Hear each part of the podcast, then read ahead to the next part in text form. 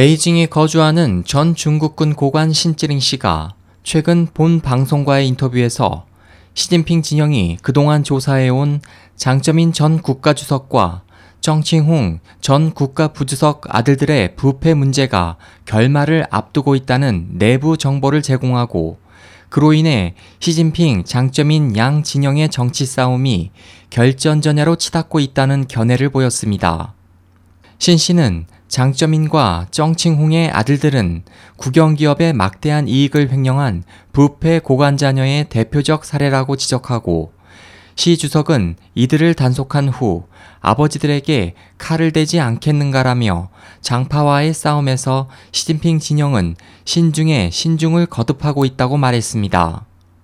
공산당 연구학자로도 유명한 신 씨는 지난 5월 초에도 당 지도부의 주요 인사를 결정하는 당의 가장 중요한 회의인 제19 당대회까지 시진핑 진영은 재기의 기회를 노리고 있는 장파 세력을 일수할 수밖에 없다는 견해를 보였습니다. 장점인 일가가 연금됐다는 정보는 이전부터 흘러나왔습니다.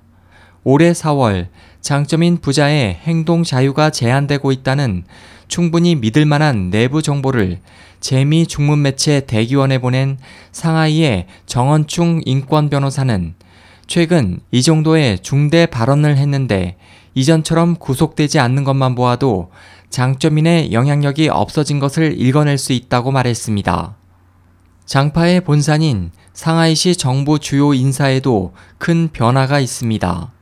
주요 간부 5명 중 한정 시 공산당 서기, 양슝 시 공산당 부서기만 장점인 전 주석의 측근일 뿐 시진핑 정부 출범 이후 취임한 익룡 시 공산당 부서기와 허우카이 기율위원회 서기, 휘쩌저우 조직부장 등은 모두 시진핑 진영에 가까운 인물입니다.